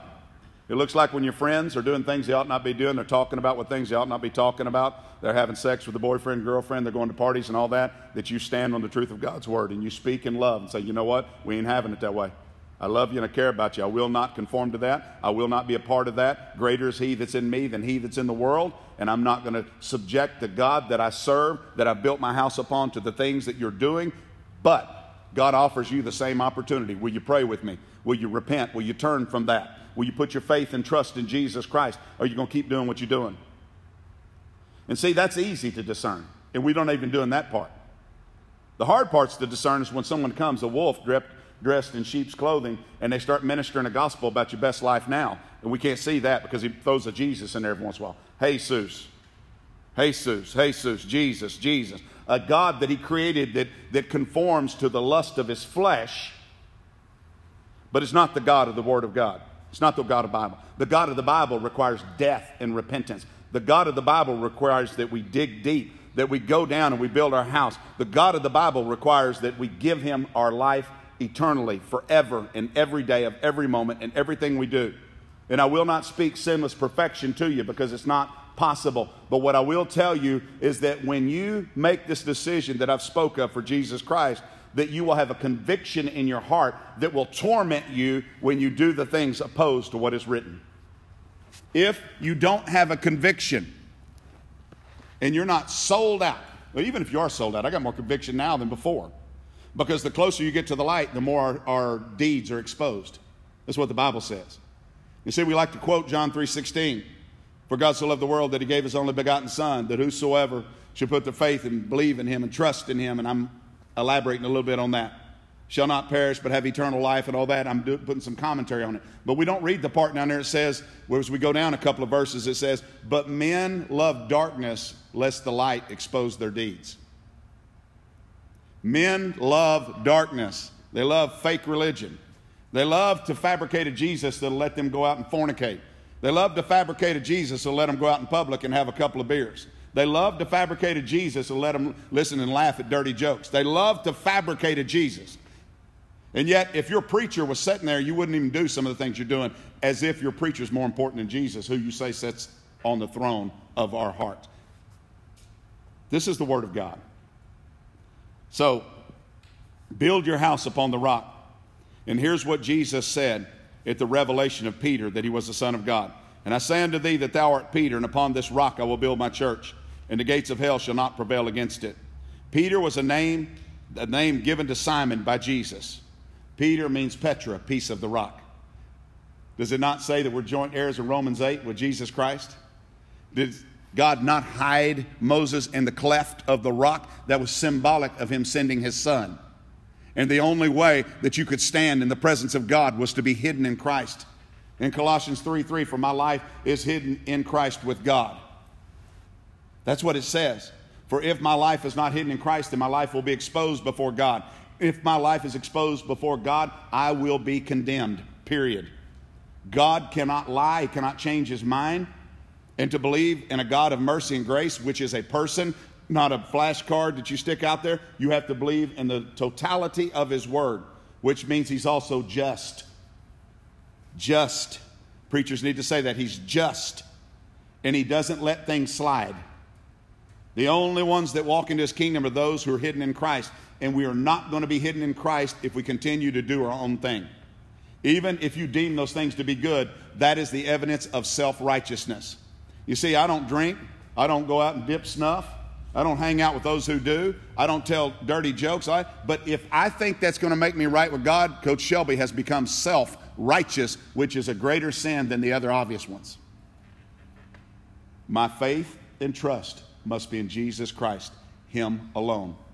That means today is your day of salvation. Today is your day when you leave this meeting that you begin to commune with the Lord and that you begin to speak to God and you begin to spend time with Him. And you know what? It doesn't always have to be audible. Sometimes it's in here. Sometimes I lay there on my bed and I just pray, and I have some good prayer meetings. But if you looked at me, you'd go like, Coach Shelby's asleep. No, he ain't. I'm praying. And sometimes I get up and I stomp and I get my Moses stick and start beating it on the ground and I start walking as the Holy Spirit leads. But if I've said one thing to you today, again, there is no other way but Jesus Christ, John 14, 6. He is the way, the truth, and the life. No preacher can save you, no teacher can save you, no man. Every man is in the same need of the same blood and Savior that I have need of, no matter what his title and position in this world is. There is one, my high priest, Jesus Christ, and I have access to him, according to Hebrews, that I can come boldly to the throne of grace because of his blood. And when I come before the Father, Lord, I come before you under the blood of Jesus. So, Father, in the name of Jesus, as we get ready to go to class, we love you, we thank you, we bless you for who, we, who you are. We praise your magnificent, righteous, holy name. We glorify you. And we send these young men and young ladies forth in the name of Jesus. Lord God, convict them and give them a fire to serve you today. Give them a desire to serve you today. Give them, Lord God, what they need. For God, we can do nothing outside of you, Lord. We welcome the Holy Spirit and we ask Jesus to sit on the thrones of our heart. We confess our sin and we plead the blood of the Lamb. That is our only excuse, Lord God. That is our only words back to you the blood of your Son. Now, God, take us and do as you will in Jesus' mighty, mighty name. And somebody said, Praise the Lord. All right, so praise God. Um, after praying this morning and uh, considering what we should talk about, and I, I kind of feel like that these little Bible studies are I'm going to tell you, I'm kind of raring to go into some deeper stuff, but you know, I just feel like God's still saying, stay with the basics, stay with the, the foundation. Um, as He said, you know, I told you the three year message was that, you know, build your house upon the rock, and the rock is Jesus Christ. And if we don't know who Jesus is, guys, everything gets, gets done wrong. I really think that if Jesus is wrong, everything is wrong after that. And I think that's pretty obvious. But, um, and I think that's where so many false doctrines and false religions and false prophecies and all those come from, is they don't understand the deity of Christ. They still try to mingle in what man can do to be right with God, which is, as best I see it, is what the word religion means. I, I can't stand it when somebody somebody told me last night at the track meet. They said, "said Well, you're religious," and I said, "Nope, I'm not." And they said, "Well, because of their lack of understanding of what Christianity really is, they call it religion. It's not religion. Religion is what man done. It, it's caused man to completely fall away from Jesus Christ. Relationship is what Christ requires. And it sounds, if you don't understand that, interpret it a little bit, it sounds like relationship sounds like, oh, well, that's kind of a, I got a relationship so I can do what I want. No, no, no. If you're in a committed relationship, it changes your life. You know, there's, there's men in this room that are married and have been married. And a marriage changes your life. Things are different. You can't just go run around with the boys anymore. You can't do the same things you did anymore. There, there, there's some freedom in that within, you know, morality. You got to understand what I'm saying. But you can't be like you were when you were single. And if you think of that a little bit, being in a relationship, it's like before you were saved, now you're saved, you're in a relationship. And it's not burdensome. Jesus' commandments are not burdensome to me because I want to please my master, and I've got a relationship now that was better than anything I could have ever done in the world. The world had nothing to offer. I didn't realize that at that time, really. I was confused about it, I was in turmoil about it. But when I truly met Jesus, I had no problem giving up the world. You know, the Bible says to be friends of the world is to be the enemy of God. And so the title today, as I was sitting there this morning in my prayer room and going through this, was Am I saved? Am I really saved? Because I really believe this. It really concerns me that I don't know if it's just America, that's where I'm at. But when I see people that are saved in other countries, I see a radical transformation that lines up with what Jesus said would happen in a man's life. And so I'm going to share some of those scriptures with you. And first of all, in John 3 3, it says, Jesus answered and said unto him, Verily, verily, I say unto you, except a man be born again, he cannot see the kingdom of God. Of course, he was speaking to Nicodemus in John chapter 3 3. And he said, So am I supposed to go back in my mother's womb and come out again? And he said, Oh, you're a teacher of Israel and you don't understand these things. You see, being born again is by faith. And I think what's amazing about it is God has never asked us to do anything that He has not given us the ability to do. And it's only through Him. Let me explain. In Romans 12 3, you've heard me say that the Bible says that God has given to every man, not some men, every man, the measure of faith. That measure of faith is to believe on the deity of His Son, of His Word that would become flesh in John chapter 1. That's what that faith was for. Now, you're going to have to grow that faith once you put your faith in Christ, but you can be saved on your deathbed a minute before you leave this earth and go into eternity by repenting from your sin and putting your faith and trust in Jesus Christ. And God has given every man that faith. Now, it's a scary thing to do. And ultimately, we don't know whether they really did it or not. But the fact of the matter is, the thief on the cross did that very thing. Jesus said, Today you'll be with me in paradise. Proof. There was nothing done. The man wasn't re- taken down from the cross and baptized in water. He never took communion. He never went to a church service. He never did anything but said, Lord Jesus, you know, obviously you're a just man. You're a righteous man. I deserve to be here. You don't. See, when he said he deserves to be there, when he realized what he was, that was a type of repentance. See, you don't recognize what you are, God can't forgive you. And then he called on him and said, You can save me. And he said, This day you'll be with me in paradise. So he was saved. And it's a man trying to make himself feel better to do things that he thinks will get him into the kingdom of God. There are things that take place in our lives as being a Christian, that's true, but those things never make you right with God. Because I'm right with God, I do what His Word says, which is called obedience. I don't do some of the things His Word says, like show up at church on Sunday thinking I'm going to get into heaven. I go to church because I'm saved and because I love to fellowship with the brethren. The Bible says, Forsake not yourselves from assembling together. But ultimately, I am the church, and here's the church right here, and church will be in my classroom here in just a minute. See, I am the church. Where the Spirit of God is, that is the church of Jesus Christ. You have to understand that. And so he goes on to say in 2 Corinthians 5:17, remember in John 3 I just said, unless you be born again by faith, that you'll never see the kingdom of God. In 2 Corinthians 5:17 it says, Therefore, if any man be in Christ, he is a new creature. Old things are passed away, and behold, all things become new. If any man is in Christ, old things. What are the old things?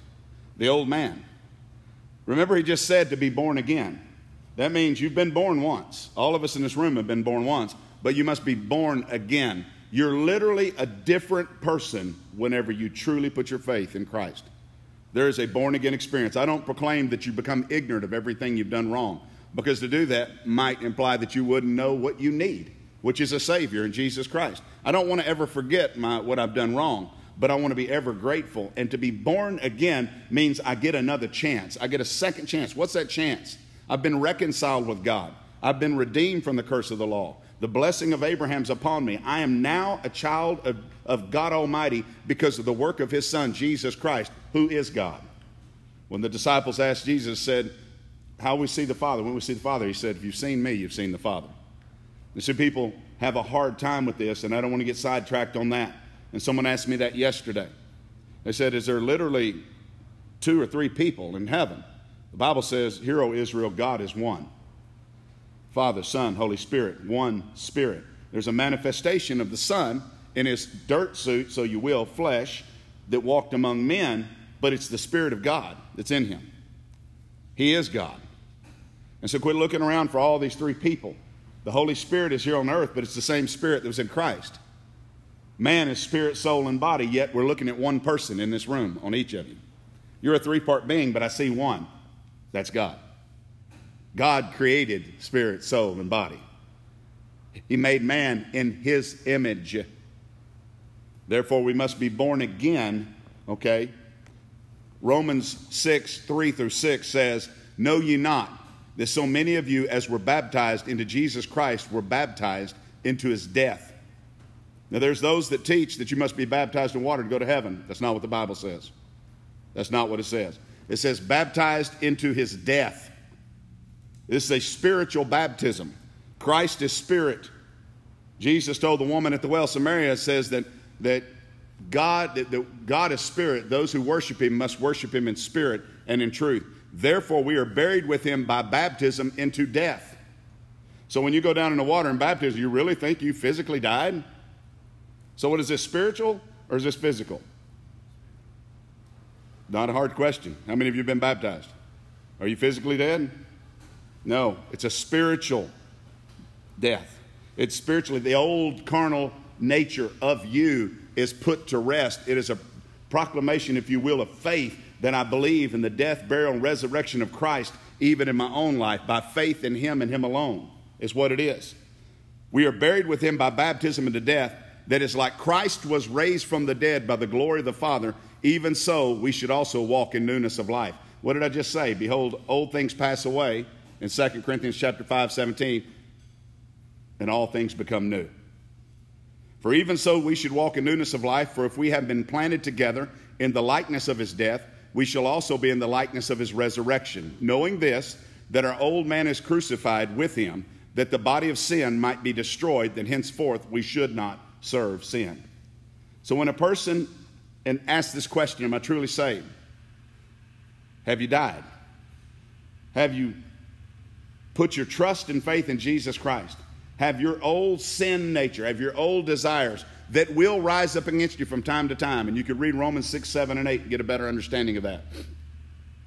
Have you declared war against them? Yet, better yet, has the Spirit of God moved in your temple and declared war against you, against the sin nature? Has that happened? It says in Revelations 12, 11, it says, By the blood of the Lamb and the word of my testimony, you are saved by the blood of the Lamb and the word of your testimony. What is this testimony? It's not the testimony of you. We've got a lot of people testifying about them.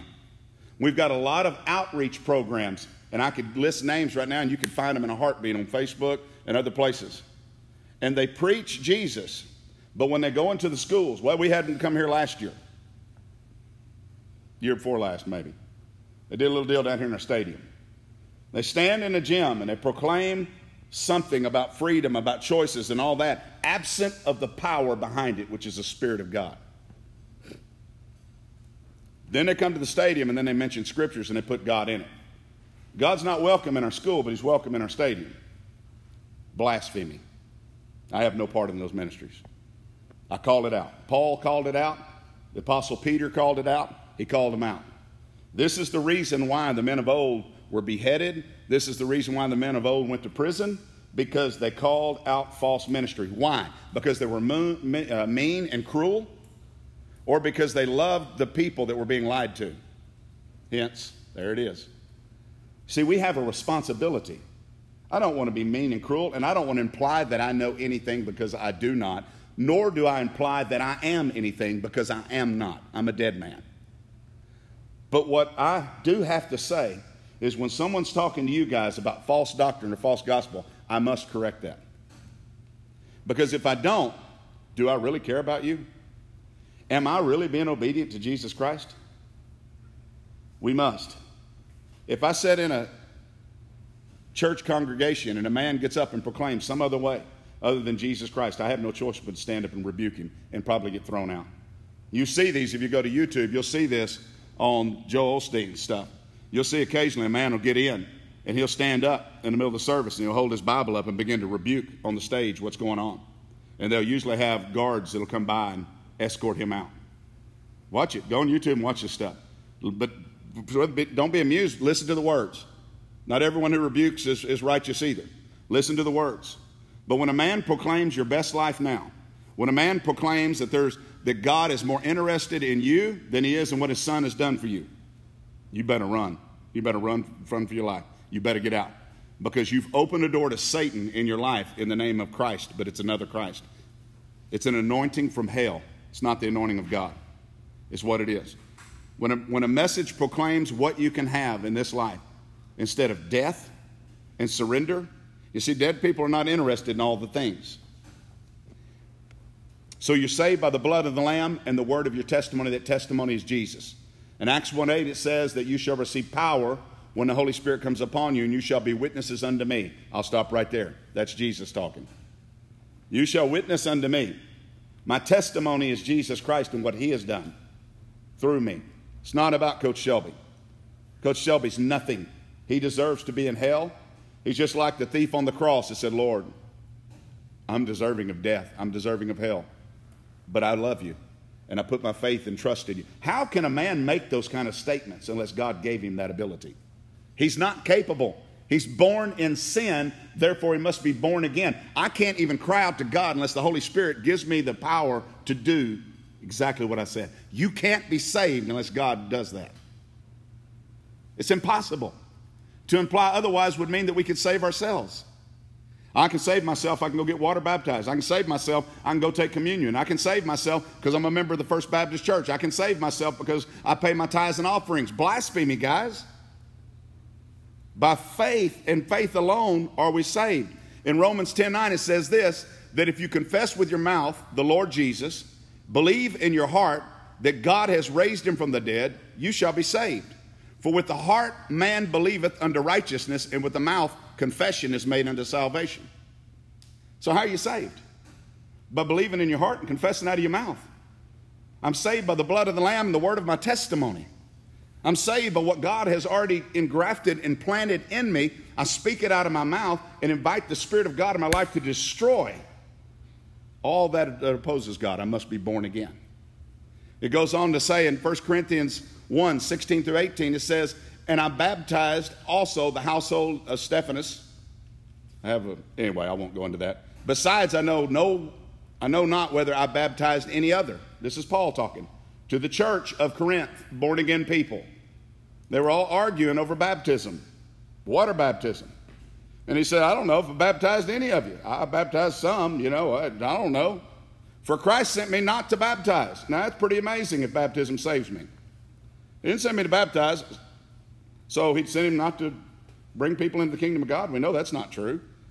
We read the scripture. He says, But to preach the gospel, the gospel is the good news of Jesus Christ, not with wisdom of words, lest the cross of Christ should be made of none effect. For the preaching of the cross is to them that perish foolishness, but unto us which are saved it is the power of God. Where's the power of God? Where's it found? In the cross. Isn't that what he just said? What happened at the cross? God so loved the world that he did what? He gave his only begotten Son, that whosoever should do what? Believe on him or go do this, this, and this, all the sacraments and all those things. Which is it? To believe or for us to go do something and God say, Oh, I'm really pleased with you, Prindle. I, I tell you what, you're good with me. See, man can be pleased by those things we do, but God can't be. By how? By faith. Am I saved? Have I truly put my faith in Christ? And as I put my faith in Christ, then Christ Himself will lead me to do my public profession, to be baptized in water. He will lead me to do this as often as we want to bring remembrance of what He's done for us on the cross, which is our communion. But most people have this backwards. They think they're righteous because they do those things, but they have no faith in Christ, and the evidence is all over their life. Matthew 7. Not saved.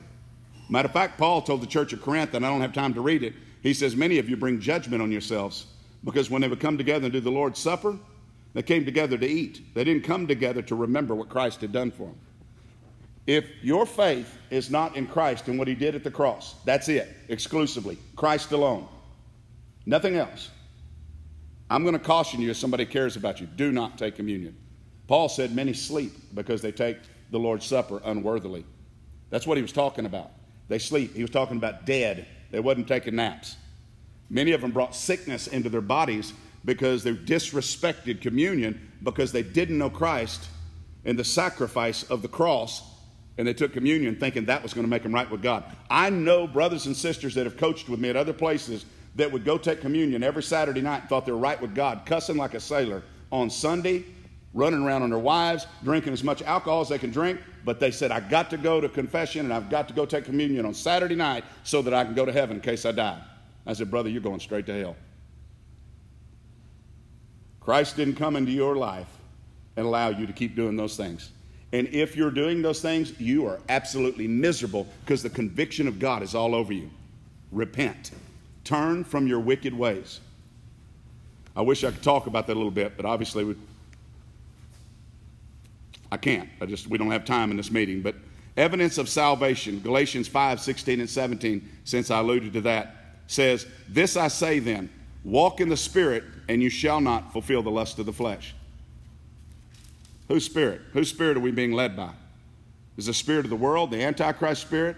Is it your spirit, or is it the spirit of Christ that's leading you? For the flesh wars against the spirit, and the spirit against the flesh, and these are contrary the one to the other, so that you cannot do the things that you would. Did you see that?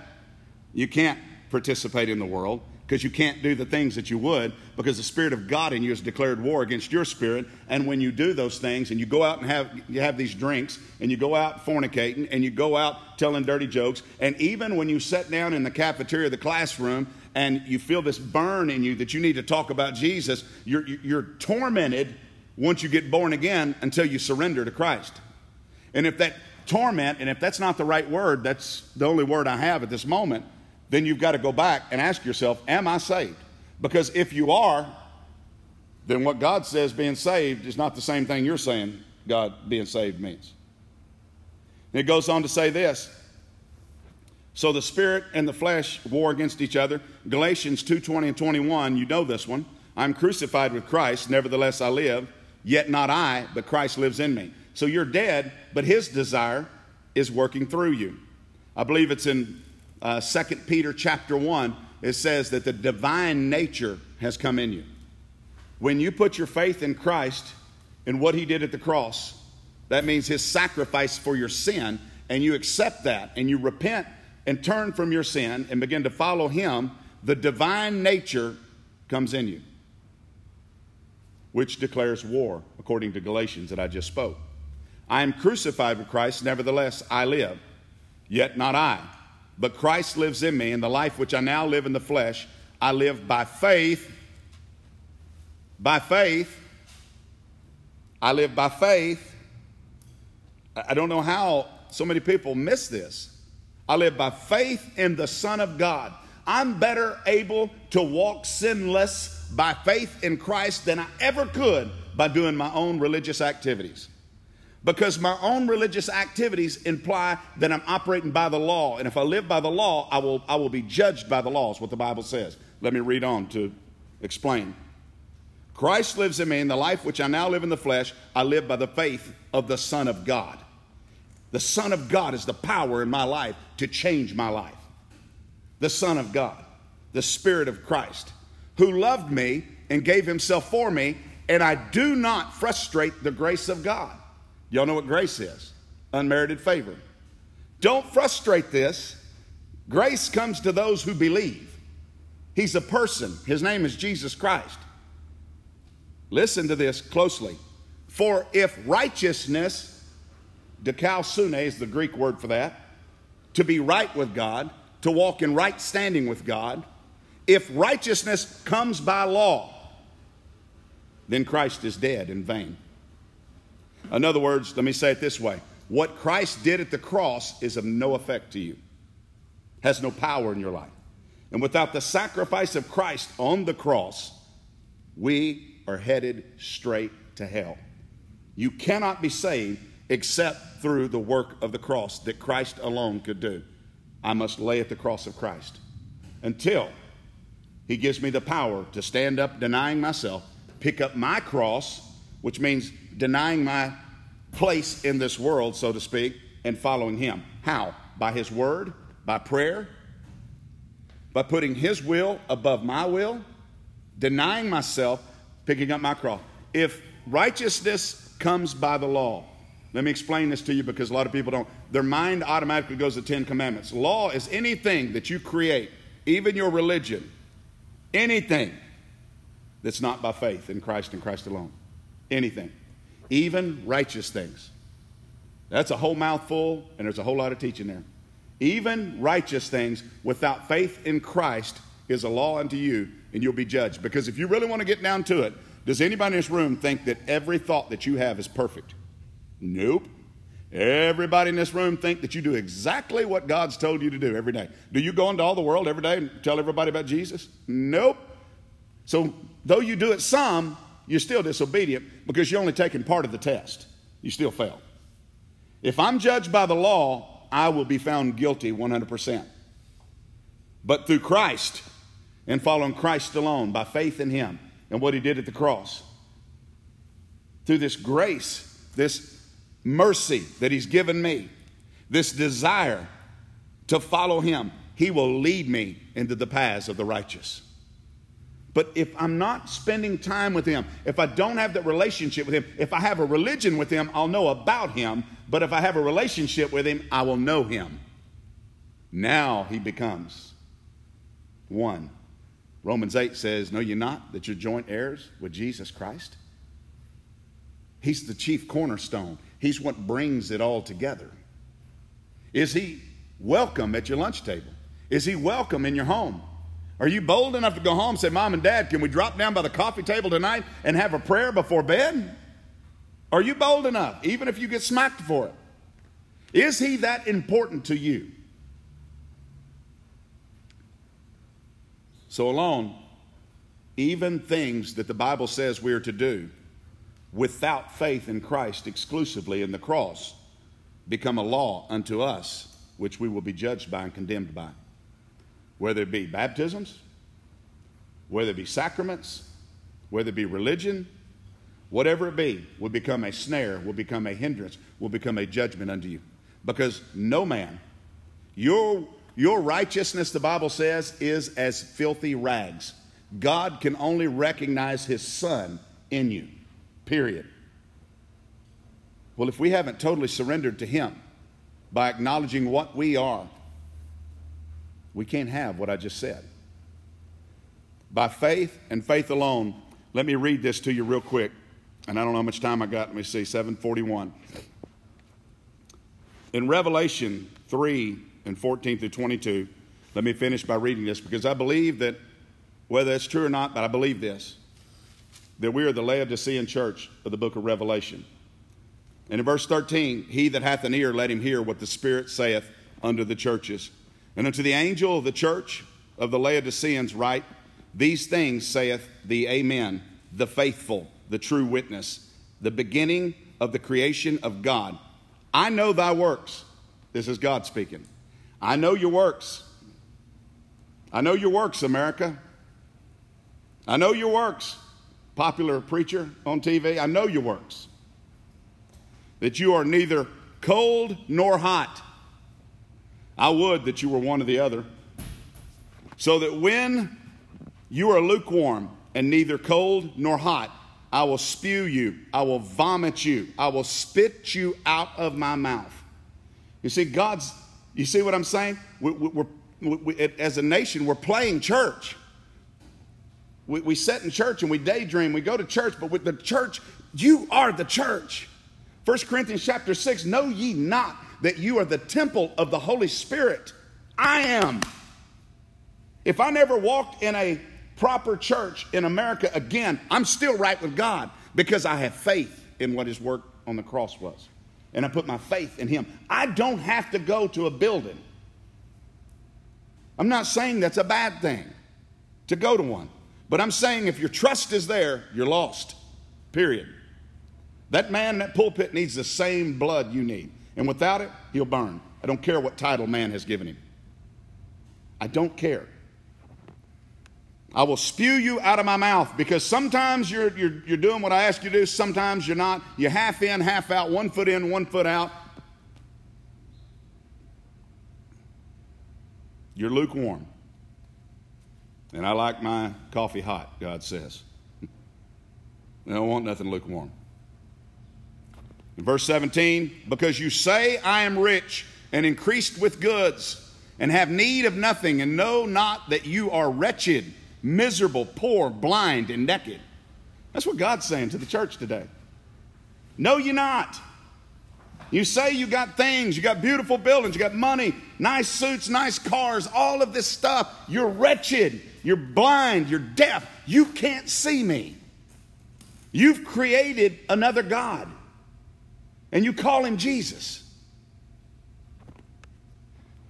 I counsel you, for I am the Spirit of counsel, the Holy Ghost. I am the teacher.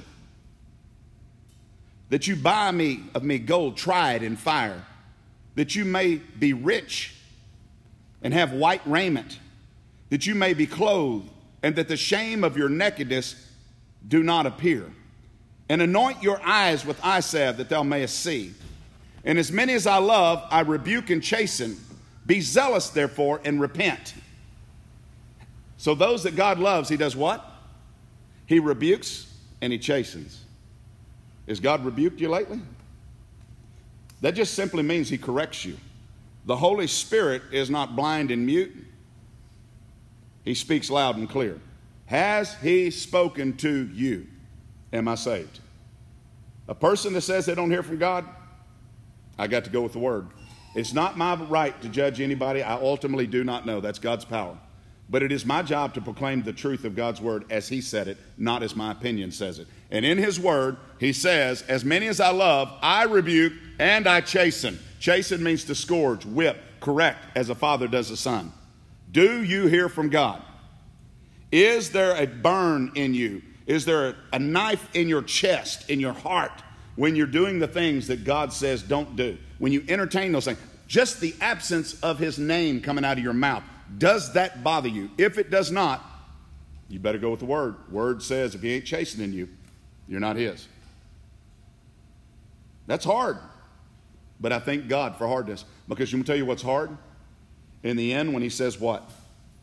Depart from me, I never knew you. That's hard. None of us want to hear that. Verse 20 Behold, I stand at the door and I knock. If any man hear my voice and open the door, I will come into him. I will sup with him, and I will be with him. He's knocking. He's knocking right now. This is his word I'm reading. To him that overcomes, will I grant to sit with me in my throne. Where am I going to be sitting? In the throne of Jesus. Hallelujah. I'm seated far above all principality, power, rulers of darkness, spiritual host of wickedness in heavenly places. Because Christ is far above those things, and he just said, that if I have overcome, how to overcome? By faith in Him and what He's done, then He's going to let me sit with Him in His throne. That's pretty cool, isn't it, Natalie? Now, if you're sitting in His throne, it might change the way you sit in class today. it might change what you talk about in the hallway if you're seated with Christ. I mean, there's some things you wouldn't talk about in front of your mama. But this Christ we claim to have, we have no problem with it. Mm, am I saved? Am I saved? Coach Shelby, you always got these hard lessons. What? Yes.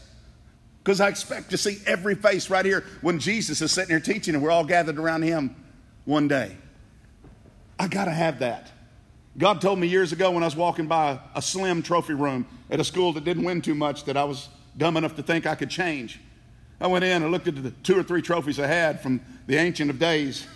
And he said, No matter how many rings and trophies you have, when it's all said and done, if the kids that I've made you responsible over are not with you in my kingdom, you failed me. Your job as a coach will be determined by the kind of young men and young ladies that they become, the men and women of God when they leave these schools. That will be your evaluation as a coach, not what the school gives you. Your evaluation comes from me, the Lord. That's powerful. And you know, I say that, and you go, oh, Coach Shelby, you're really special. You heard from God. Let me help you. He just said that to you. That was a thought from the Holy Spirit, yet not a thought, a directive, a command, a truth from the Holy Spirit. To him that overcomes will I grant to sit with me on my throne, even as I've overcome, and am set down with my Father in his throne. And he that has an ear to hear, let him hear what the Spirit saith unto the churches. Guys, God is speaking loud and clear to the church today. I believe it beyond a shadow of a doubt. I believe that you are the church of Jesus Christ, and I believe that his congregation is assembled right here in this high school today. I believe that. You got to get that down inside of you get rid of this religion that says church is on Sunday morning in some building made by the hands of man. You are the church, and the church of God is mobile. If you read the book of Acts, they went. They went from house to house. They met in the synagogue. They went everywhere they went. They talked about Jesus. And the reason why signs, wonders, and miracles took place because they didn't keep him in a box on Sunday or Wednesday night. But I'm sorry, all due respect. People ain't gonna like it. Well, they didn't like the apostles either. They killed them. Well, uh, Natalie, you can't do that here. I'm sorry, all due respect, ma'am. All due respect, Nebuchadnezzar. I won't dance when the music plays. Now, you might kick me out. You might put me in ISS. You might do this. You might do that. And I hope you don't do that. And I respect your position and your authority as my teacher or my principal or my mom or my dad or whatever it is. But I can serve no other God but Jesus. And if you're asking me to deny Jesus, I can't, no deal. I can't do that. Do what you need to do. If you need, if, if I've got detention, do what you need to do. I'll read my Bible in detention. do what you got to do. Because Jesus gave his life for me. He paid a sin debt he did not owe. And now I give him my life, which means there may be consequences on earth, but the benefit is eternal life with him. So, Father, thank you. We bless you as this bell rings. Let this bell send us into all the world to preach your gospel today.